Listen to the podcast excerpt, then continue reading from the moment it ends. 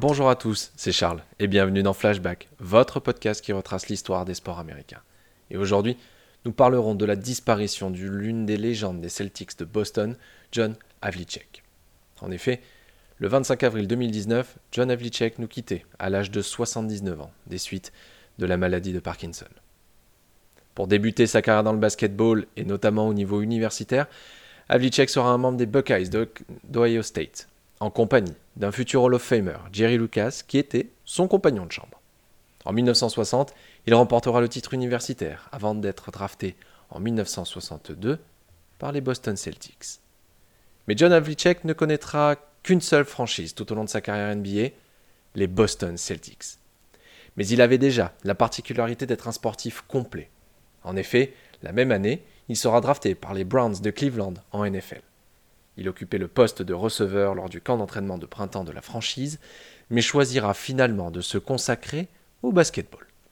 Capable d'évoluer à la fois au poste de meneur et d'ailier, Havlicek va révolutionner le rôle de sixième homme en NBA en évoluant en sortie de banc chez les Celtics. En 1965, son interception lors du match 7 des finales de conférence restera dans toutes les mémoires. Alors que les Seas mène d'un point face aux 76ers, Bill Russell perd le ballon et offre ainsi une ultime possibilité à Philadelphie de remporter le match et de priver les Celtics d'une finale NBA. Mais sur cette ultime possession, Havlicek va surgir pour intercepter une passe et ainsi sécuriser la victoire des siens.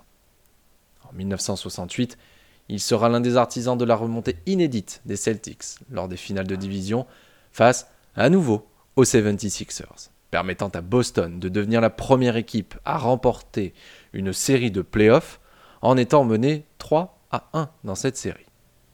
Son couronnement interviendra en 1974 lorsqu'il sera nommé MVP des finales. À l'issue de sa carrière en 1978, John Havlicek aura remporté 8 titres NBA, aura été sélectionné 13 fois au All-Star, aura eu nous l'avons dit précédemment, un titre de MVP des finales, et aussi quatre fois choisi dans la All NBA First Team.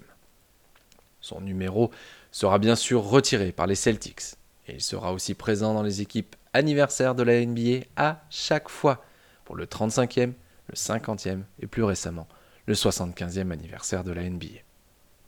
En carrière, il aura compilé 26 395 points, 8007 rebonds, et 6114 passes. J'espère que cet épisode vous a plu et on se retrouve dès demain pour un nouveau morceau d'histoire des sports américains dans votre podcast Flashback.